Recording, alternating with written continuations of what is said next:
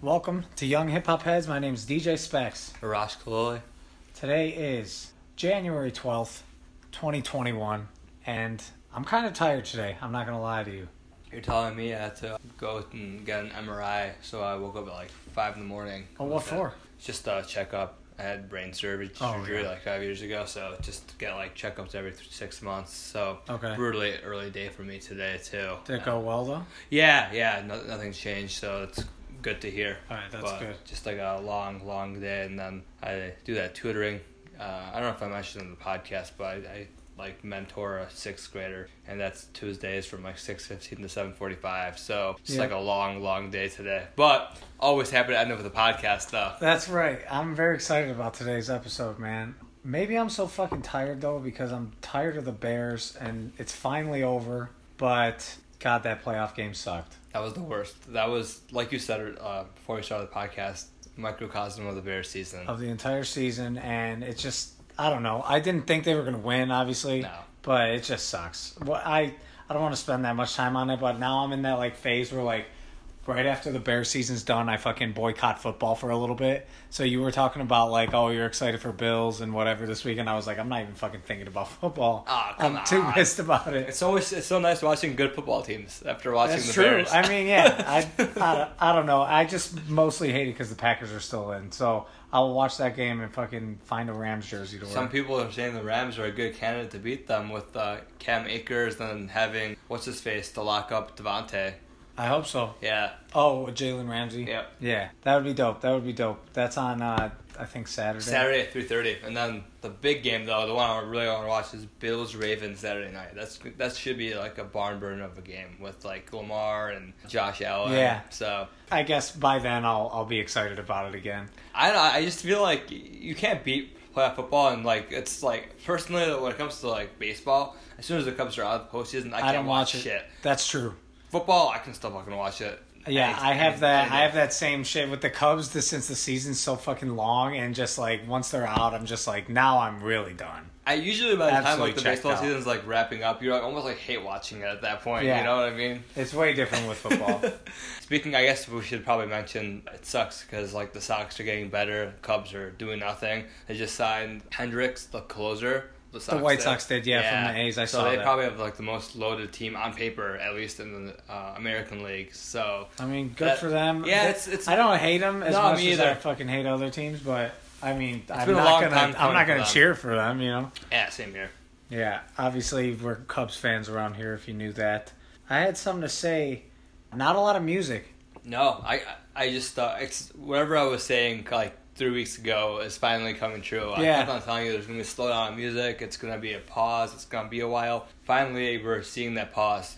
Really, nothing really last week. I don't think I got Nothing. I got one song. It's called "Best Friend" by Saweetie and Doja Cat. Yeah. It's it's pretty solid. It's already fucking on TikTok, and I know that because Eileen just watches that shit and fries my brain every day with TikTok. I mean, some of them are like funny. Don't get me wrong, but like once you hear the same thing over and over again, I've said it on the podcast a million times. I will be hearing "Best Friend" by Saweetie and Doja Cat so many times where I'm gonna fucking hate it. there. There's definitely like a part of the song that's just built for TikTok, huh? It's- Yeah, I mean, I don't know if you've heard it, but it's just like I've I don't know. it. It's that catchy like twerk song. Yeah. I mean, it's fun. It's a fucking fun no, song. for sure. I actually, that's what I was gonna say. I'm DJing again next weekend in Milwaukee at Site. It's their hip hop night, and I'm pretty fucking excited. Excited Oh, about that. nice. Yeah, so I'll be doing. It'll probably be like seventy five percent hip hop, and then the rest open format. But last couple of times I've been there, I haven't been since like I don't know beginning of December, maybe even before that. So it's been a while. But the last few nights I've been there has been fucking solid. Nice. So trying to get some homies to come up if you want to join. Yeah, dude, definitely. I'm kind of down. I think I, I was telling you last week. Me and Megan were like, she was like, "Ask down next time he's DJing. I kind of want to go." So, Yeah, so Yeah, we're you down. got 11 days to prepare. So this will be out, and then I think we'll have another episode out by then. So I'll remind y'all again if you guys listen to the podcast and are following me and want to come up to Milwaukee. Can't do shit in Chicago still, so. So did you did you DJ at all in 2020 in Chicago? Yeah, actually, I got an email from the guy asking about if my address changed because he's sending out tax forms and shit. Because I did DJ in Chicago up until St. Patrick's Day. Oh, So I'm gonna have to pay the taxes just for that first three months, as opposed to the entire year usually. right. So yeah, it, Who, who sends the forms like to you? the collective is the music trust. They do like Fremont, they do Oh. Benchmark, they do a bunch of other places that I played at, and then they just send all the checks. It's actually really nice because I really don't have to do any work, and they fucking just mail the checks in the mail every two weeks when I'm DJing during Right. the normal year. So it's very nice, very laid back. I don't ever have to worry about chasing around money. Right, right. Yeah, but anyway, hopefully 2021 we get some fucking more gigs going. Speaking of uh, 2020, I ordered so in September. Remember, there was a huge craze with Travis Scott and his fucking McDonald's hamburger Mhm. or whatever the fuck. So he released a merch line, and like I would say, like 85 percent of it was like either just trash or like overpriced or overpriced trash.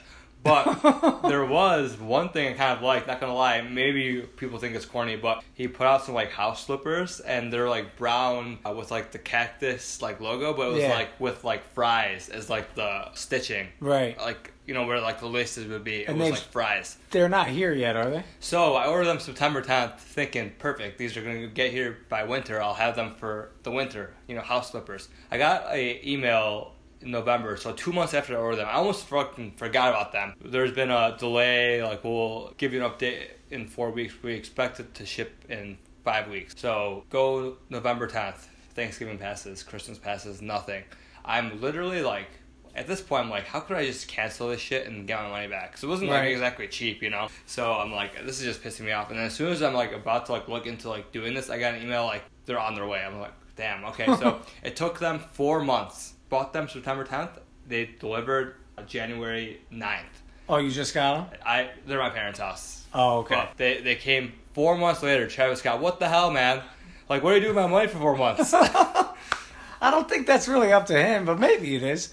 I don't know. It It, should it should be up to him because like I am thinking it's on him, and I'm sure everyone else that's ordering shit. It's like what the fuck if you're gonna like put your name on stuff, That you is gotta true. like make sure you have the accountability. Like shit, Drake's collective uh, uh, certified lover boy shit. you got that shit fast. I even got a refund for the thing that I that I still got. I got my money back. I'm sure. Drake didn't have much to do with that, but like I feel like Drake wouldn't put his name on something that takes fucking four months to get to you after you order it Yep. either. You know, so Yeah, for sure. come on, Travis Scott, you you need to have a big bounce back year in 2021 too. So that's what I was gonna mention. It would make sense if like he put that shit out as like merch with some music, and then like we talked about in the summer when you just like release merch and then it counts as an album sale. No, you just straight up bought some slippers and never even got them. I just want some slippers.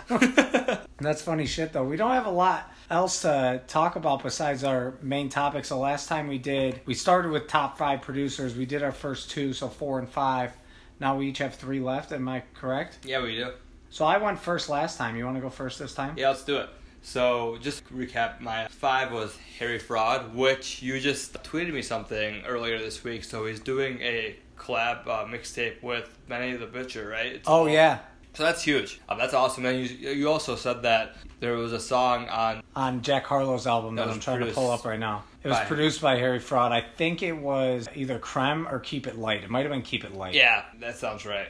So, yeah, he's uh, getting a little more uh, placements, I guess, with like some more mainstream artists. Uh, Confirmed Keep It Light. Yeah. Yeah, I'm really excited to hear that uh, Benny the Butcher project. That's gonna be perfect because that's like who he has the most success with. I feel like when he like pairs up with some, someone that's doing like those hard hitting raps. Like Griselda. And, yeah, and he has those like uh, boom bap beats. So Yeah. we'll see. So that was my number five. My number four was Boy Wonder. Just you know. Drake affiliated, just basically one of Drake's like in-house producers. Has branched out to other artists, but really some of those Drake songs that you think of like the biggest bangers, Boy Wonder is behind it, and he does a lot of like collabs with Forty, where it's like co-produced by both of them. So. Yep. My, uh, my number three though is gonna be No ID. So this is Okay. a Chi- Chicago legend actually. For some respect on his name. Yeah, man. Like this guy is like such a rich history in the game. I would say you know with like him and Pete Rock, DJ Premier, are probably one of the most legendary producers of all time. He worked with Common like way back in the day. I, I'm sure everyone's heard the song "I Used to Love Her." H E R. It's about hip hop. Um, Yeah. If you've ever heard Kanye's Homecoming, you know Kanye is talking about hip hop. He's talking about a girl, but Like the song yeah, Homecoming? Yeah, Okay. and then it turns out it's about hip hop. So that's inspired by a Common song "I Used to Love Her." Okay. And uh, that that song, Common song, came out in like 1994, and that was produced by uh, No ID. So that was like probably one of his like first big placement. He basically like was a springboard for Common's career, just producing for him. So he's been in the game for over 20 years, and he was actually a mentor to Kanye West, who I think you're gonna talk about. I am, I am. So- shortly after this. So he was a mentor to Kanye, and he actually introduced Kanye to his uh, No ID's friend, Hip Hop. That's his nickname, Hip Hop Kyambo Hip Hop Joshua. He was the A and R for Roc-A-Fella Records, so he was the one that actually signed Kanye. Okay. No ID's friend signed Kanye after No ID pretty much was like, "Yo, I'm working with this kid. I'm mentoring this kid, working with him to make beats." He's got really a lot of talent. Like you should take a look at him. Okay. And uh, if you want some more history on that, on the last call, on the, so basically the outro to College Dropout. Yeah. It's like a you know ten minute. Just, it's a it's a song, but it's a lot of talking too by Kanye. Yeah, I mean, I love that song. Yeah, it me It is kind of just like it's a song for like four minutes, and then the other. It's like a story. Eight is a story. It's It's, a story. really dope. I don't know if you've heard it, but it's definitely a deeper cut from Kanye because you're not going to hear that anywhere you go because it's twelve minutes long. Yeah, exactly. But he basically is telling his come up story, and he mentions No ID. He talks about how everything works. So that's a really interesting story. Just hearing that from Kanye, and going back and listening to that now, it's like wow, that's like a very different Kanye, very more like Yeah. a lot more humble of a Kanye. You Yeah, know, I'll, I'll talk. I'll talk about that in a little bit here. I do have one question though. Doesn't on Big Brother he talk about No ID Yep. throughout the whole like hook? It's No ID and Jay Z. That's who Yeah. the song's about. Yeah. Right. So yeah. So basically, he was so No ID Like put aside like his actual producing uh, abilities as well, but he was also the former president of Good Music, head A and R for Je- Def Jam. Okay. So he he was like one of those guys that like almost is like picking who's gonna be next. You know, Management like- guy. Yeah, management, and also just like think about it. Like when he was in these positions, it was like you know early mid two thousands. So he was like kind of the guy that was choosing what's going to be big, be big on the radio, what's going to be like the next sound that takes over, that kind of thing Right. too. But it's funny though because like he really like has produced like so many like just cult classic songs, but also like mainstream songs, and he's still around today. Like he produced Big Sean's album just this year, pretty much. Yeah. Executive produced. Uh, what's it called? Detroit Two. Yeah. There's a really cool, cool quote that I thought that it was definitely worth mentioning. So he was talking about, you know, working with Big Sean and ta talking about Control. So that's one of my favorite songs that No ID produced was Okay. Control. Yeah. The epic, Kendrick Lamar disc. exactly, song. Now it's no more for Kendrick Lamar than for Big Sean. It was Big Sean. Don't song, sleep yeah. on Big Sean because he actually kind of killed it on his verse too. He Yeah. just didn't know what Kendrick had in store for him for him the rest of the song. But anyway, so No ID was talking with, with Big Sean toward the end of uh, I think that was Hall of Fame. So that was the album that Control was supposed to be on.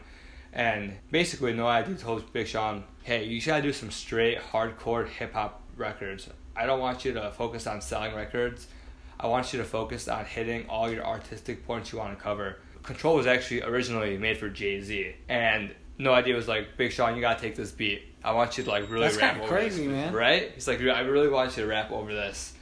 forget the money, forget everything, just rap on this beat. So No ID was like, yeah, I was on just like this hip hop crusade, and I was trying to bring that energy back, like the raw energy that I felt like was missing in hip hop. And think about 2013. That was like the start of like that like trendier trap rap. Yeah, you know what I mean? exactly. So I could totally see where he was coming from at the time. Exactly. That is Wow. a wild fact. I didn't know that, man. Yeah, yeah, and also uh, another thing that um, is really cool. No ID was the primary producer of 444. Okay. Which that that keeps on coming up in our real conversation. So It at some point we gotta go and just do a review of 444. That's right. It'll take us probably like 40 minutes. It's like literally a 30 minute album. So we, Okay. we should really like sit down and do like a dissect version of that. I think. It I'm just, down. It just keeps like coming up in conversations. You know what That's I mean? right. That's right. You know what? Let's fucking lock it in for next week because we don't have shit going on, and Drake hasn't released his shit yet, so we know that's gonna take our mind. You know. So lock it in for next week. Yeah. So that's really like what I just wanted to mention. Uh, No ID. It's kind of hard to like just say favorite songs because he's produced so many fucking songs. It's like unbelievable. Like, Yeah. But Control is definitely one of my favorites, and then all of 444. Some of those uh, beats on 444 were just incredible. Bam is one that sticks Yeah. out to me. Family Feud. Family Feud is all, also one that sticks out to me. And it's cool. I'm pretty sure that Drake uh, shouts them out because Drake and Lil Wayne did a freestyle for Family Feud, and that was like one of the few songs on a Lil Wayne's Dedication Six that was actually like the original beat. Right. The other ones like DJ Drama has uh, like almost like reverse engineer the beats because Oh, he can't get them for real. So they sound like kind of you know low quality. But they got the original. Well, they actually got the. Family Feud beat, so it sounded like the best song Hell on the yeah. mixtape. That's good shit, man. I wish I knew more about No ID so I could freaking chime in, but that was dope. So last week I did Madlib and then I did Timbaland. Yep. This next guy, who we just mentioned, Kanye West, kind of was influenced by Timbaland a little bit. And I mean, we talked about Kanye a thousand times on here, but not really his production. So I'm going to try to stick with that. It's kind of tough to uh, only stick with Kanye's production because he's fucking like I don't know, revered as one of the greatest rappers ever, right? So I said as a kid around 15, Kanye was already producing these clean beats for Chicago rappers and really got his name out in the like production game quick. People are like, whoever the fuck this guy is, he's like crazy, but his beats are just sharp. The drum sounds sharp, the loops are tight. His name got out, and when one of his friends said, "Hey, you got you should go to New York. You could really like take off in New York." So he hopped in the U-Haul like he rapped about Yep. and I think he went with his mom too, and they moved to New York. And as he's trying to sell these beats, everybody that he would go to, he would like rap for them too, you know, because that's just the fucking way Kanye is. Now Kanye is like a different level of crazy, but he was still crazy then too, you know, but Well, a different kind of crazy. I'm gonna keep on interjecting when you talk about Kanye because like we both love Kanye. We gotta talk about Kanye. Please do. in that last call song, he's talking about how he basically was rapping for Jay Z when he was like Jay Z took a bunch of his beats for Yeah. the Blueprint, Right. And they were in the room together, and Kanye was almost just like, "I want to rap too," and then I think Jay Z almost thought it was like kind of like a joke. Yeah, Then Kanye dropped that epic uh, line, you know, I ma- mayonnaise color Benz, I push miracle whips. yeah, So that that's that came, came up in last call too. So this is like totally yeah. He said he said some shit. He goes, "I don't want to say it on here because I'm gonna want to use it in a different song," and he still says it anyway. Yeah. Yeah, I forgot about that. Like Arash said, as he was selling these beats, he's like going crazy at everybody, and then like they really like almost treat him like a freaking little brother kind of deal. They're like, just fucking calm down, give us a beat, whatever. But in like interviews I've seen, his like boldness and how animated he was really started to get people's attention. Obviously, how could it not? Let's talk about his style though too. You got to mm, don't forget about the style. That's like the big thing I think that give him like gave him like a platform too. Right. He was wearing those pink polos. He was wearing the backpacks. Like the reason I think like backpack rap comes from like Kanye really like wearing literal backpacks around. Yeah, because was- he's not pretending to be like in the streets. He was like he was like being like a preppy kid. He is the son of a college professor. Mhm. That's how he acted. That's how he dressed. That's how he spoke. So Yeah. So he's obviously way different than anybody. But his like first sampling started off as like speeding up these soul samples on classic records and people called it like chipmunk sampling. It sounded like Alvin and the Chipmunks a little bit. And that's kind of the main shit of college dropout, right? Yep. The big one, I did want to say like his first like official single production credit that was um, not from like a small town Chicago guy was Jermaine Dupri and Nas. It was Turn It Out in '97, and then his big big single that he produced was off of the Blueprint. It was Yep. Izzo. Everybody knows the H to the Izzo. That's Kanye's sampling. I don't know. It's just like as a kid, I wish I like knew that. You know? Yeah, It's kind of crazy, but everybody. I feel like everybody knows that nowadays if you're a hip hop fan. But he produced Takeover, Heart of the City, Never Change, Girls, Girls, Girls, all on that Blueprint album. That takeover beat is hard, by the Yeah. way. That that's a little bit different than the other beats like that we're talking about. Like just his early style, I feel like that takeover beat is totally different. Mm. And he gets signed by Roc-A-Fella. Uh, and then this is like he would be doing shows with Jay Z to be like rapping like I just got signed by Roc-A-Fella. All this, he's working on College Dropout, and he gets in the car crash. Yeah. And then this one was like his first like rap, like big rap single. If, if uh, you don't mind me saying, he records through the wire with his jaw wired shut. Uh, but the production on it was that he took that classic soul uh, through the fire sample, sped it up, made it, uh, gave it the old Kanye way, and it is what we know it as today. You know that song's a fucking classic, and I love playing that at the fucking bar. Certified classic. Yeah. Then the college dropout comes out, and then another song that got mad attention was Jesus Walks because it's this dude, like we said, it's this like preppy, like backpack kid who is not rapping about like the streets, he's rapping about Jesus.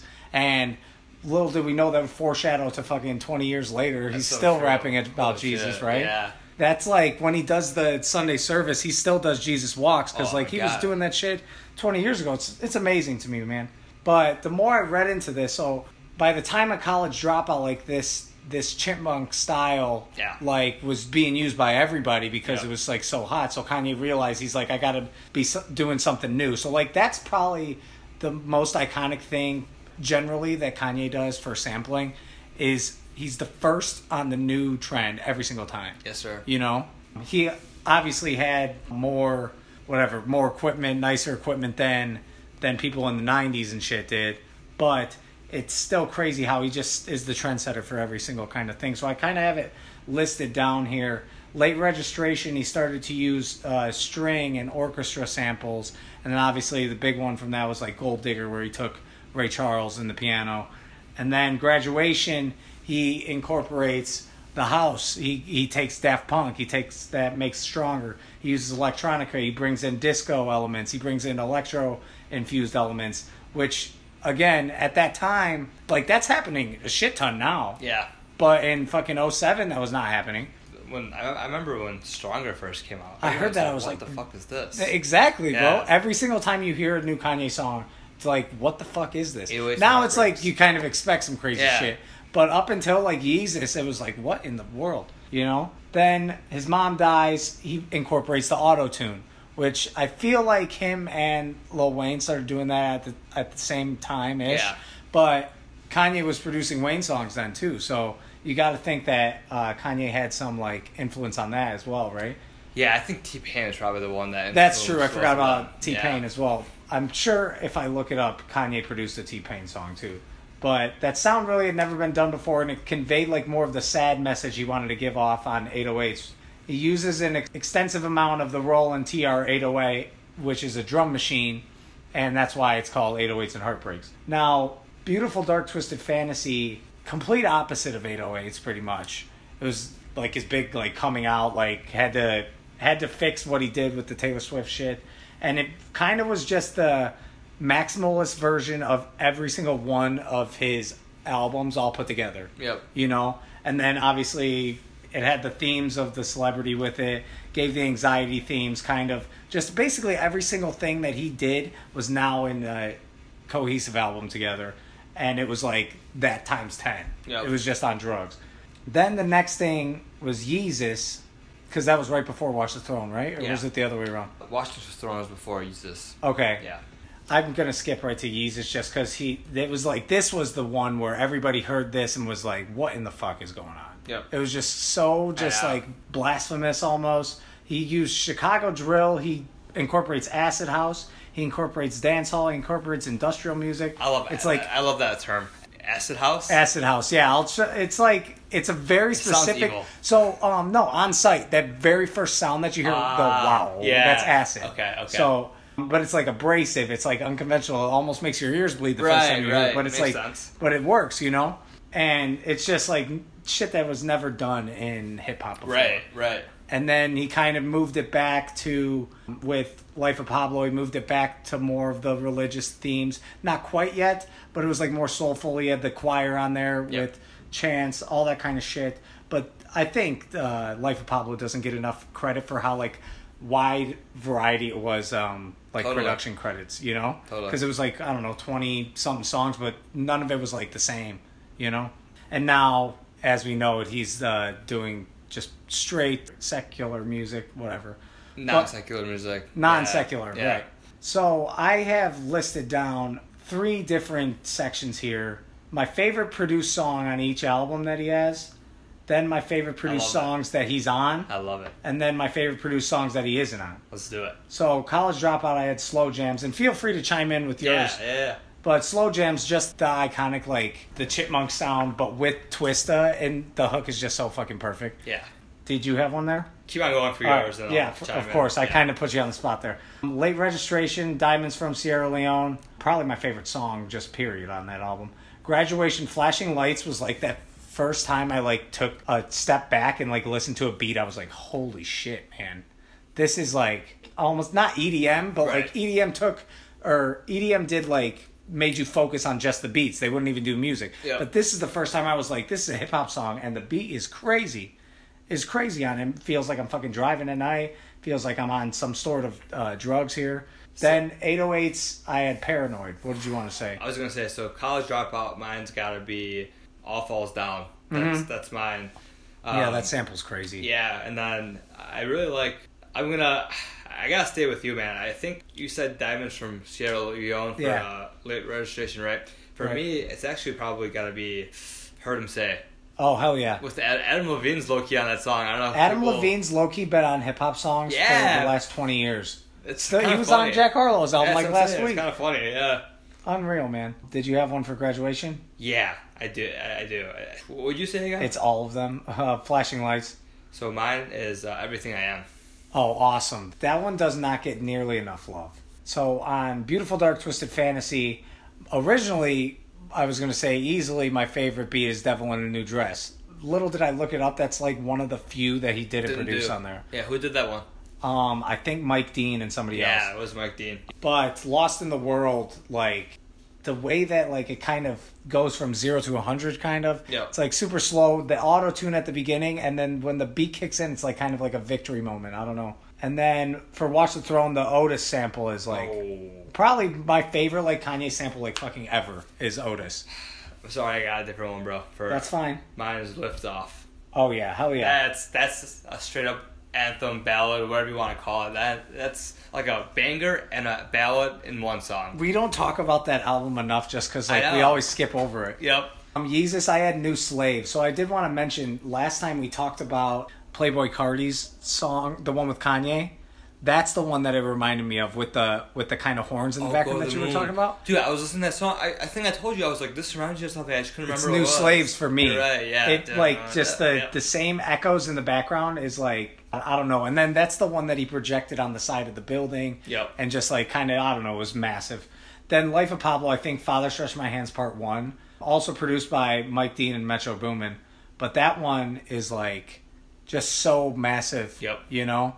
That one still works at the nightclubs. I fucking uh, found out like last year, last time I fucking DJ'd, I guess. So and then me- my other one was Real Friends Ooh. with your boy Boy Wonder. Yeah, Real Friends is a great one. I was gonna say for Yeezus for me it was Bound to, which sounds nothing like the rest of Yeezus. That's but true. That That is that true. is a great Good- song. good That's like almost like a throwback to his older days, like Right. that that production. Everybody likes Bound. Yeah. I did want to say with Real Friends, wasn't that supposed to be for Drake or wasn't there yeah, some, it was something? it was produced for Drake. I'm pretty sure. yeah, I'm sure maybe that's why Born on Wonder. it. Yep. Yeah. For Ye, it was All Mine. That's the one I think, uh, kind of the only like more upbeat one on there besides Yikes, which is right before that. And then Feel the Love when he starts screaming, I think my it's God. fucking hysterical. it's it's so Kanye. And then Hands On, I think, also produced by Timbaland, is Yep. the best production on that one, or my favorite at least. If you had any others, No, um, I think- feel free to chime in. I think you just nailed them all, man. So favorite produced songs that he's a part of, Down and Out, Cam'ron, when it's like oh oh. Yeah. So I did a lot of research on that one because I've read some shit that Kanye didn't actually produce it, and then I read some more shit that he did. So I'm gonna go with the fact that he did. I'm Go. pretty sure uh, Killa like Cam shouts him out on Yeah. the song, right? well, Like, Kanye's on the song. He's song. on the song, I know, Yeah. but I, fig- I figured he did it too. I don't Right, know. you fig- you figure him being on the song, it sounds just Well, like you know that um, Dipset was signed to Roc-A-Fella Records. At Yeah. I did so know they that. were working together very closely. I'm, I'm sure when they Kanye were was both part on of that. Roc-A-Fella. Yeah. um, "Go" by Common, Oh. which I'm pretty sure Kanye like executive Go, produced go, the whole the whole album. "Party" by Beyonce, Andre 3000, and Kanye. yep, great one. Um, "Run This Town," Jay, Rihanna, and Kanye. "Drunk in Love" remix uh, with Kanye. That's that one doesn't get enough fucking love. Nope. And then "Swagger Like Us," uh, T.I., Lil Wayne, and Kanye off of uh, Paper. Trail, I think. Great song. Yeah. So I got one or two uh, songs that he produced that he isn't on, but we have, you haven't gotten there yet. No, I'm gonna do that next. Go so this one, I found some that I didn't even know he fucking produced. Let the beat build, Lil Wayne. Show me a good time, Drake. Sky might fall. I have these Kid songs Cudi. by the way that he's not on. The fucking rapper shout him out like on Let, Let the Beat Build. I'm pretty sure Wayne says shout out to Kanye and Deezle for giving me this Deezle. Yeah, shit, man, you've been catching that shit since we were children.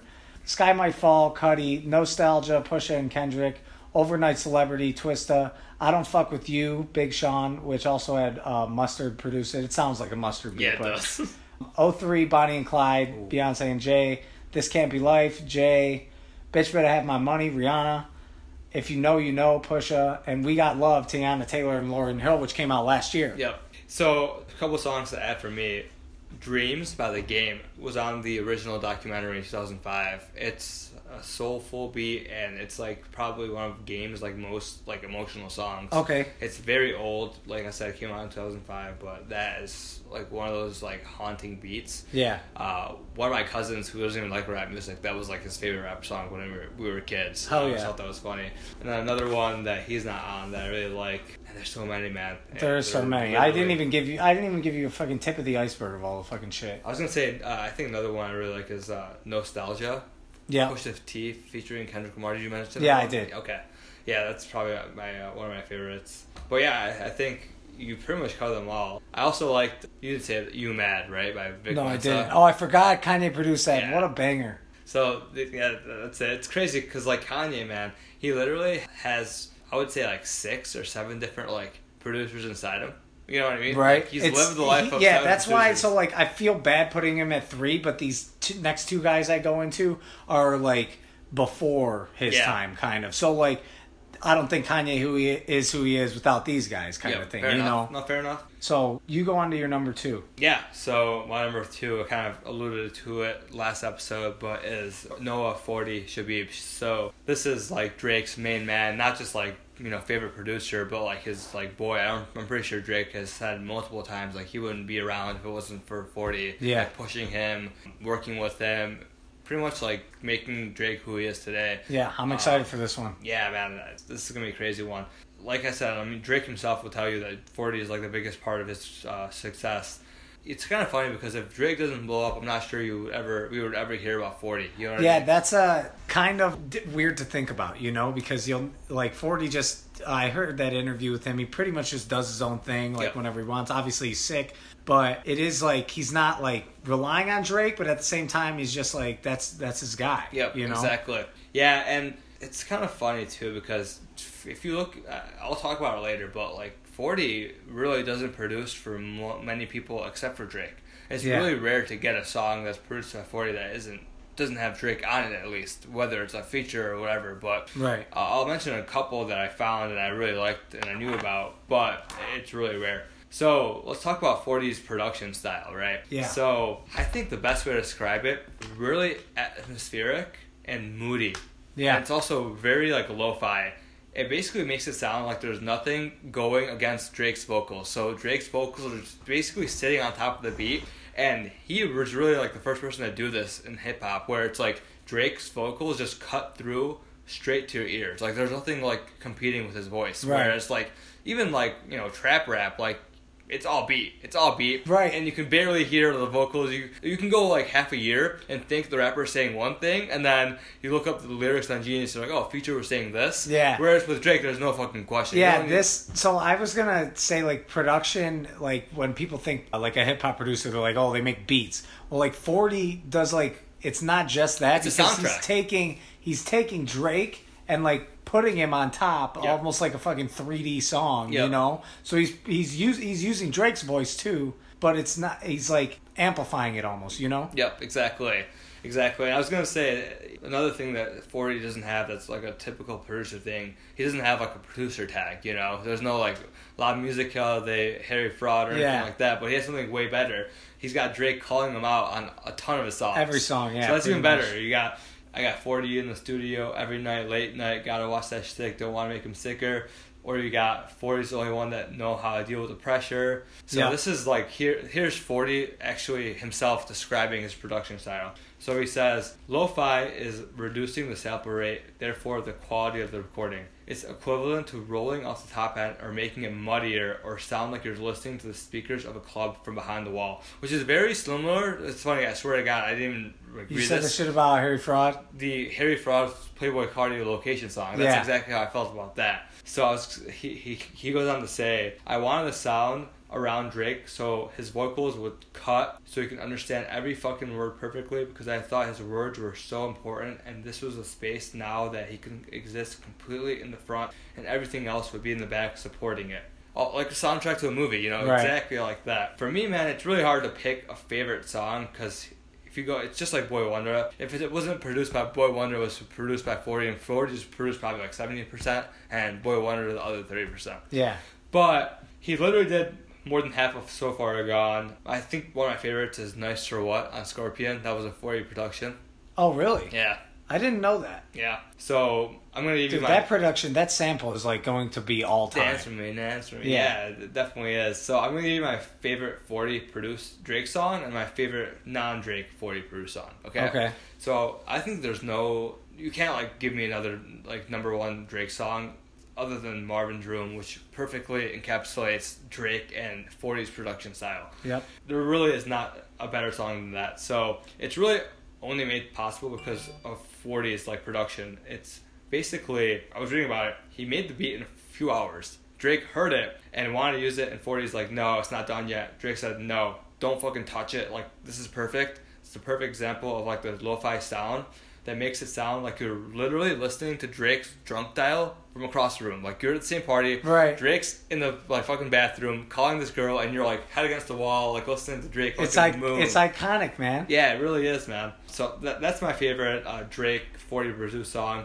My favorite non-Drake 40 produced song is "Acting Crazy" by Action Bronson. It was really wild when. Uh, I saw that Bronson got this uh, production from 40, so this was off one of his like I think technically his debut like actual album It was called Mr. Wonderful. Came out in 20, I want to say 15. So most of the song is like a first generation sound, so there's no samples. Okay. Which is kind of I would say typical for 40. He, Right. he does use um, samples and stuff, but it's not like he's not like you know Kanye where it's like all sample based right? Yeah, like yeah. that. So Action does the hook, and then half the verse was apparently made in Toronto, and then he brought it back to Alchemist's house because Bronson is really good friends with Alchemist. Okay. And they finished the song up in L.A. with Alchemist in his house. I didn't know that, man. Yeah, it's really cool. And like I said, this the style of uh, acting crazy is way different than what you hear on Marvin's Room. The beat is all about the interplay of the drums, and, the, and there's like random piano loops, and just results in like a barrage of bars that comes from Bronson, and it's perfect for Bronson because it's like the beat is so crazy, and then Bronson's just like on there saying outlandish shit like I'm eating oysters, like half naked, and like Maldives or whatever the fuck Bronson's talking Right. about. It's just like a perfect beat. So it's really cool. Like just go and listen to Marvin's Room and listen to Acting Crazy, and you're like, damn, the same guy made this. This is nuts. That is wild. I'm gonna. I'm kind of going through a 40s discography and like looking at obviously with Drake's commercial albums, it is about like 70 percent. Yeah, But favorites of mine got to be Over My Dead Body, yeah. Tuscan Leather. How much time? Yeah. um, Six Man, I like a lot from, if you're reading this, um, which 40 didn't produce a lot. Oh, Jungle. Bro, Jungle's a Drake classic. And then probably One Dance. I didn't even know that 40 was part of Yeah. that, man. Yeah, I'm so excited as we uh, kind of preview the Drake shit that we that we do every single episode this month now because we haven't seen anything from it. But Drake's on some island right now Let's taking talk about pictures. the leak real quick. We totally forgot to talk about the leak. Oh yeah, what was it called? Lefty something. Lucky Lefty. Lucky Lefty. Yeah, it was it was sick. So It was sa- really sick. I we don't know who produced it, but it was it samples the Isley Brothers. So it was like Yes. a classic uh, hip hop sample. And man, if Drake's album sounds like that, give me album of the year. Give me Drake's best album ever. Because that song is, I sent it to my brother, sent it to Sam, who was on the podcast, and they're both like, "Damn, they don't hear, you don't hear Drake like this anymore." No, you don't. This yeah, so this Lucky Lefty song was you could find it on like Reddit and shit. It was it was really dope. It As soon as you send me the link, I download that shit to my computer. So like, I'm like, this shit's gonna be taken down in like a month. I'm never gonna hear it again. I'm gonna make sure this is on my phone forever. Yeah, this is probably not going to be on. Drake's not like that where he's going to leave this on the album. Every time I Yeah. freaking hear a leak like this, unless he leaks it on purpose, it doesn't make the album. So maybe uh, I think the last time I heard a Drake leak that actually made it was uh, Faithful. I think from Views. You remember that one Yep. with Pimp C? All right, am I up? Yeah. Number two, I have our main man who hopefully is doing a little bit better in the hospital right now, Yeah, Dre. Dr. Dre. I think he's still technically in the hospital, but they're just like like making sure he's got like fluids and shit, all that. But I think he's doing better. Fingers crossed.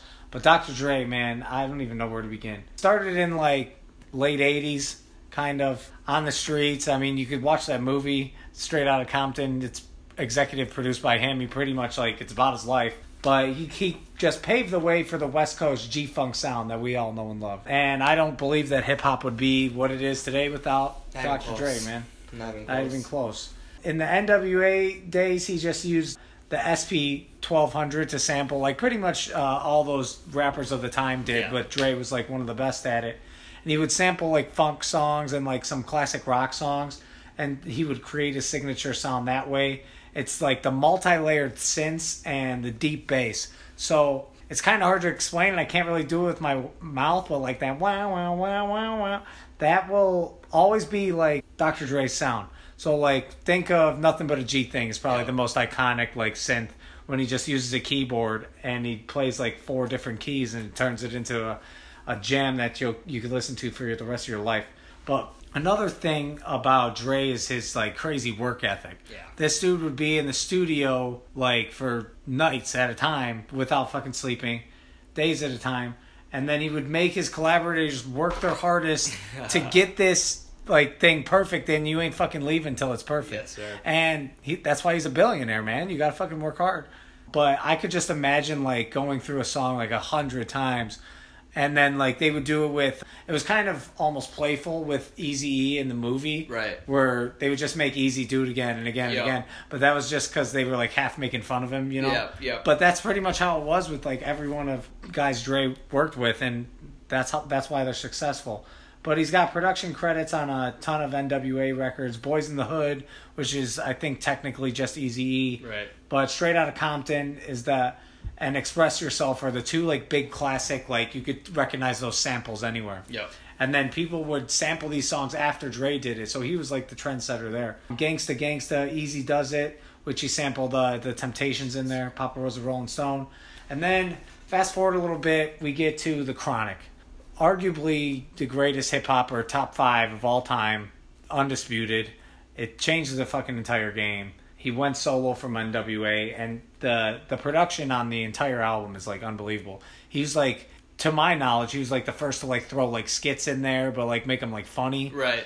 Those hard hitting synthesizer beats like "Fuck with Dre Day" and "Nothing But a G Thing," and You mentioned Still Dre. Still Dre is on 2001. Ah. So I'll I will get there in a second. Let Me Ride, uh, Little Ghetto Boy, Rat a Tat Tat. That's probably my favorite one on there. Sorry, I had to pull up the track list. But anyway, if you haven't heard the Chronic, also Bitches Ain't Shit with with Snoop Dogg is like the original one. Who people are now sampling that that song. Right, right. Uh, like today, I think uh, Tyga did and other people did. Anyway, he like paved the way for like that West Coast sound. Everybody on the West Coast is what they are. Like YG, uh, Tyga, Ty Dolla Sign. They're all making shit because of what Dre did, Yep. which is which is unbelievable to me. And then he also like you know the song "Regulate" Warren G. Yep. Like that sound was created from Dre. Dre didn't produce it, but like he inspired him. And then Doggy Style, I think, was the other big one, which is Snoop Dogg's like debut album with Gin and Juice and Who Am I and Ain't No Fun, just those fucking classic songs. But this is when he started to change the G Funk sound a little bit. So the G Funk sound that everybody knows is like how I think you're freaking riding with the with the car with the sus- the suspension like banging Yep. down the street. And it's like hydraulics. Yeah. There you go. Like 95 to 100 BPM. It like works in the nightclub. And he to like change it up a little bit. He added a song called "Murder Was the Case" on Snoop's uh, album, which gave it like that darker kind of sound. He slowed it down a little bit, and this slowed sound it helped pave the way for a song like "Still Dre." So he started to take away the piano, and uh, or take away the keyboard to a classic piano, and he uh, would use claps instead of uh, drum hits to make it like sound almost a little bit more minimal, but the beats were like tighter. And still, Dre is like the one that that people like think of or forgot about Dre with Eminem. So he another thing he like really helped Eminem like come on with I think my name is was like his probably his first big one as well as 50 Cent a few years later. So some other massive hit singles, um, Supersonic by JJ Fad way back in the 80s and then in the mid 90s California Love was Tupac's arguably his most famous song. Nothing but a G thing. Uh, Gin and Juice, My Name is Real Slim Shady. Then my personal favorites that he had production credits on are In the Club, Fuck with Dre Day, Who Am I, Ain't No Fun, If I Can't by 50 Cent, and uh, Mary J. Blige Family Affair. Now, if you have any that you could uh, come up with, I'd be happy to hear those. But now he like kind of stepped back. I mean, he he had that like album I think Compton maybe in like what 2015. I don't really know how to explain it, but now but like he paved the way for artists like Kendrick too. Yeah. You know, so like everybody is doing what they're doing because of what Dr. Dre did. Yeah, I'm trying to think uh, newer age songs that Dre has produced. Yeah, they're Um, they're not as iconic. No, that's that's for sure. But he doesn't fucking need that. I mean, like the Beats headphones thing was probably what like kids think think about when they think of Dr. Dre, right? Yes. Um, Eminem Recovery, he had talk, some dude, on did, there. did you talk about the game in 50 Cent? How we do? Oh, That's- I did not. Yeah. That's Dr. Dre. There you go. The classic. That's where the piano came in Yeah. in the in the early two thousands. But yeah, um, Compton, which he that was his album, but he only produced like half of it. Yeah, I not not really much more recently. Oh, some with Anderson .Paak. Yeah. Oh, and then some actually in on Eminem's new album, yeah. Music to Be Murdered By. Yeah, and it's kind of that. it's kind of sad we'll never hear Detox. Although I mean, maybe Do you think we'll never hear it? Yeah, I think maybe that Compton album was like some of Detox or something. That's Okay. what, I'm- that's what I'm assuming. Yeah, But- that was back in 2015. Yeah, man. Like I remember, like I think Detox is like the most mythical hip hop project of all time. Like Yeah, I, sh- I last week I showed you that Kendrick Lamar song, like uh, "Look Out for Detox." yeah, So that's one like allusion to it, and then on a song by Drake and Lil Wayne called "Ransom."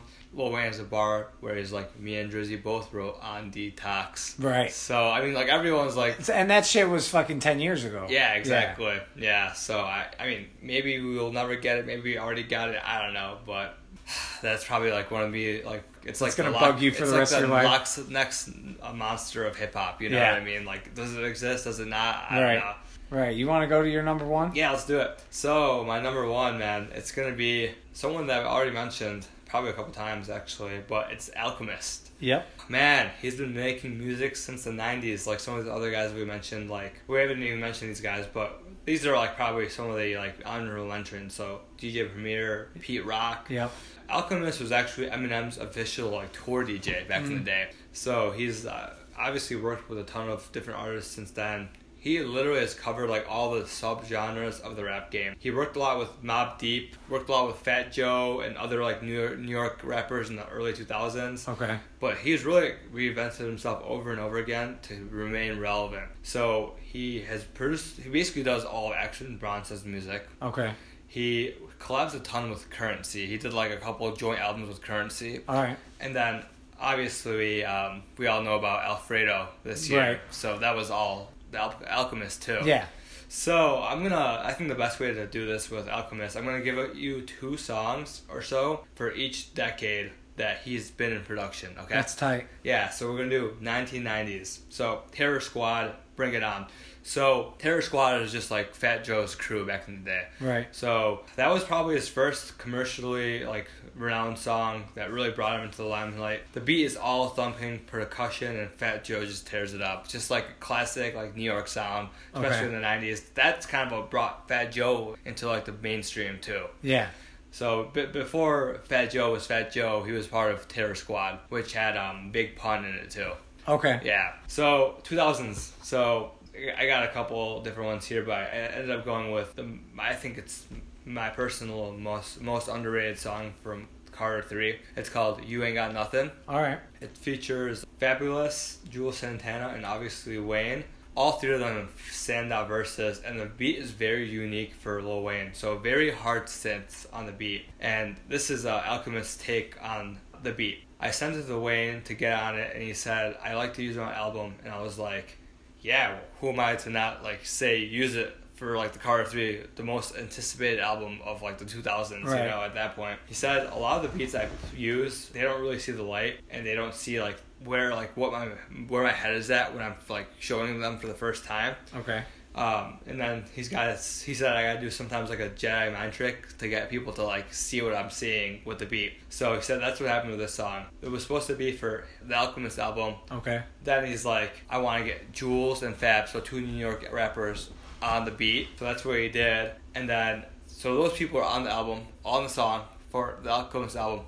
Lil Wayne hears it. He's like, I got this on my album. Give this to me. So he takes the fucking Fabolous verse, takes the Juelz Santana's verse, takes the beat, and just adds his verse to it. Hell yeah. So it's like almost like a pre-packaged song for Lil Wayne. Right. Honestly, I guess when you're that hot in the game, though, like Yeah. everyone's dying to get a placement on your album. That's you true. Know? So it is what it is. And then 2010. So this is another like I mentioned Fat Joe, mentioned Lil Wayne. 2010. I'm talking about. Mac Miller, Red Dot Music with Action Bronson. So this is like such a frenetic beat. It'll literally make you bop your head for the whole fucking five minutes of the song. Yep. It's also like a very melancholy, like um, kind of sad instrumentals too. It's like a banging beat, but also the actual instrumental is very like kind of sad. So it's kind of like the contrast of it. Yeah. It was it wa- is what really makes it stand out. Uh, and if you don't know, Red Dot Music, Mac Miller is basically like the devil's music. So Yeah. that's like the song title really goes along with like how the beat sounds. yeah. Uh, it's really cool though. The song is just like literally like Action Bronson, uh, Mac Miller just rapping three verses, just going back and forth over this crazy ass beat, crazy chorus. Really like one of the best songs I think Mac Miller ever put out, and one of the um, songs they put out that really made people like look at him as a real rapper. I feel like because you know that was right after his like Blue Slide Park days. Yeah. So Uh, speaking of Mac Miller, I just got his uh, Swimming in Circles uh, like du- Oh. double vinyl set. nice. Uh, and it's like the his last like projects ever, and I got them all like off his website. I'm pretty fucking excited about that. That's awesome. Yeah. Man. Fuck yeah. Um, and then the other song from 2010s was "Break the Bank" by Schoolboy Q. You wouldn't think like the Alchemist produced that, but yeah, like I said, he doesn't just like produce underground songs. What album is that from? It was off of uh, Oxymoron by Oh, Schoolboy Q. Okay. So Schoolboy Q's biggest commercial album Right. with all the hits. But yeah, "Break the Bank" was literally a smash hit, and the instrumental really drove the song. You know, like. Right. La di da da da, la di da, and then like there's points where Schoolboy Q just like doesn't even say anything and just lets like Lets the the instrumental. go. Yeah, exactly. Hell yeah. And then for 2010 2020, I already mentioned this, but he literally produced all of, uh, almost all of Freddie Gibbs' Grammy nominated album Alfredo. Yeah, go back to our Alfredo episode. I think we talked about that very early in the podcast, but we talked about that plenty. I fucking love that album. Have you returned to it at all? Oh yeah, all the Me time. too. Yeah, I think my favorite song is the uh, Michael Jordan song, the Scottie Cocaine, Pippen, or- Cocaine Circus. Oh, yeah. 1985, I think it's called. Yep, that's right. Anyway, yeah, I, I wish I knew more about Alchemist as well, but yeah, he's like fucking super dope. I've learned so much about him just this year than I ever fucking did before, so I'm Yes, very pleased with that. So my number one, you gotta guess it's Pharrell and the Neptunes, right? Yep.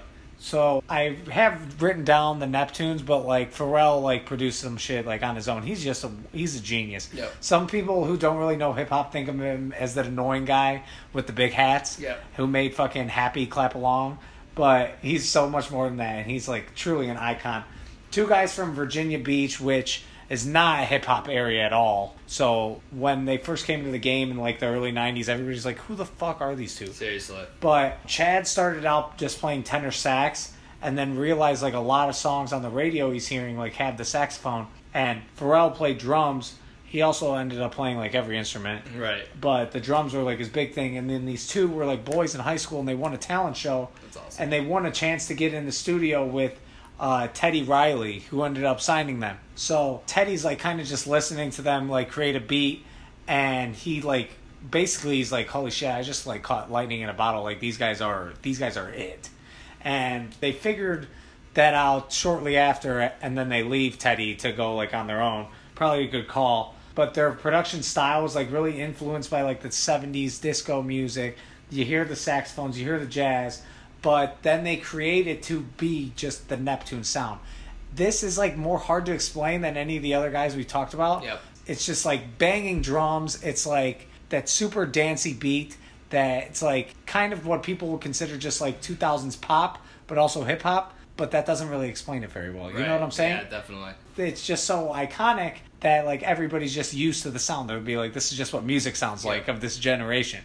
And that goes into um, what Chad said. He goes, "We aspire to make people feel like they're on drugs from the music alone.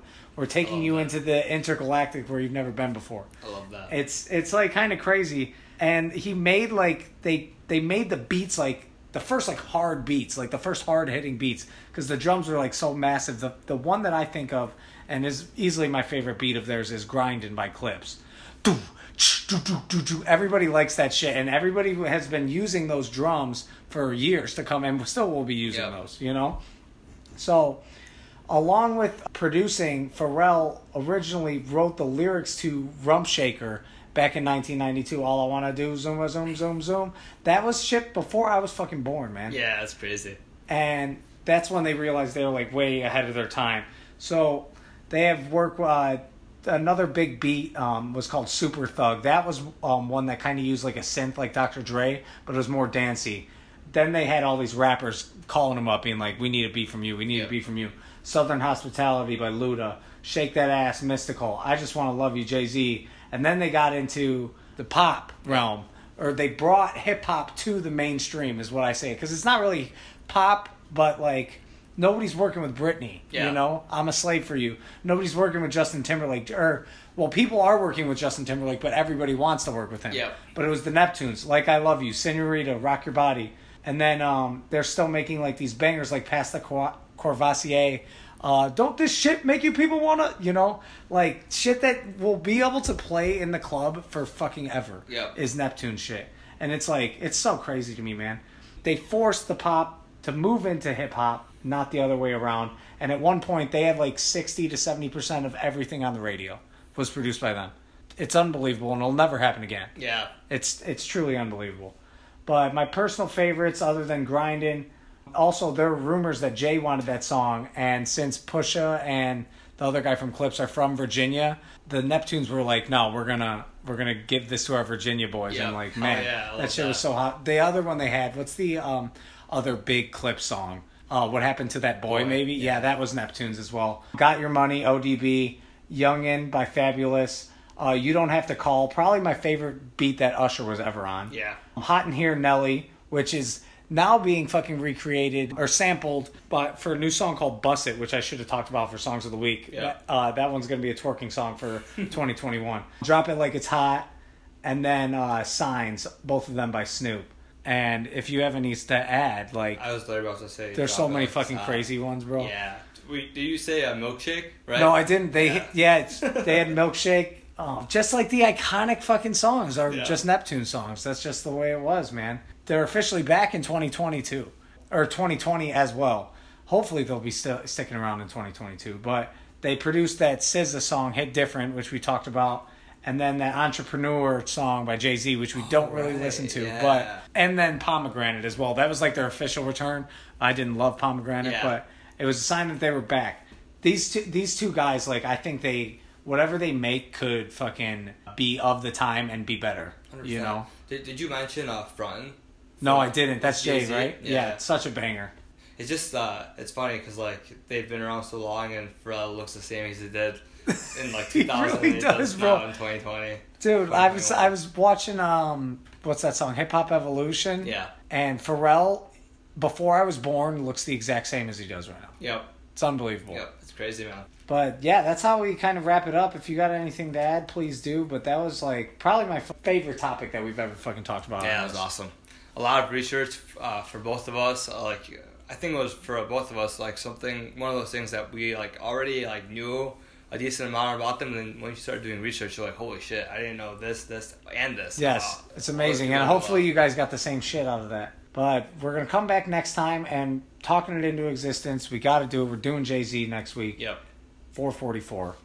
Hope you guys listen then. Thanks a lot.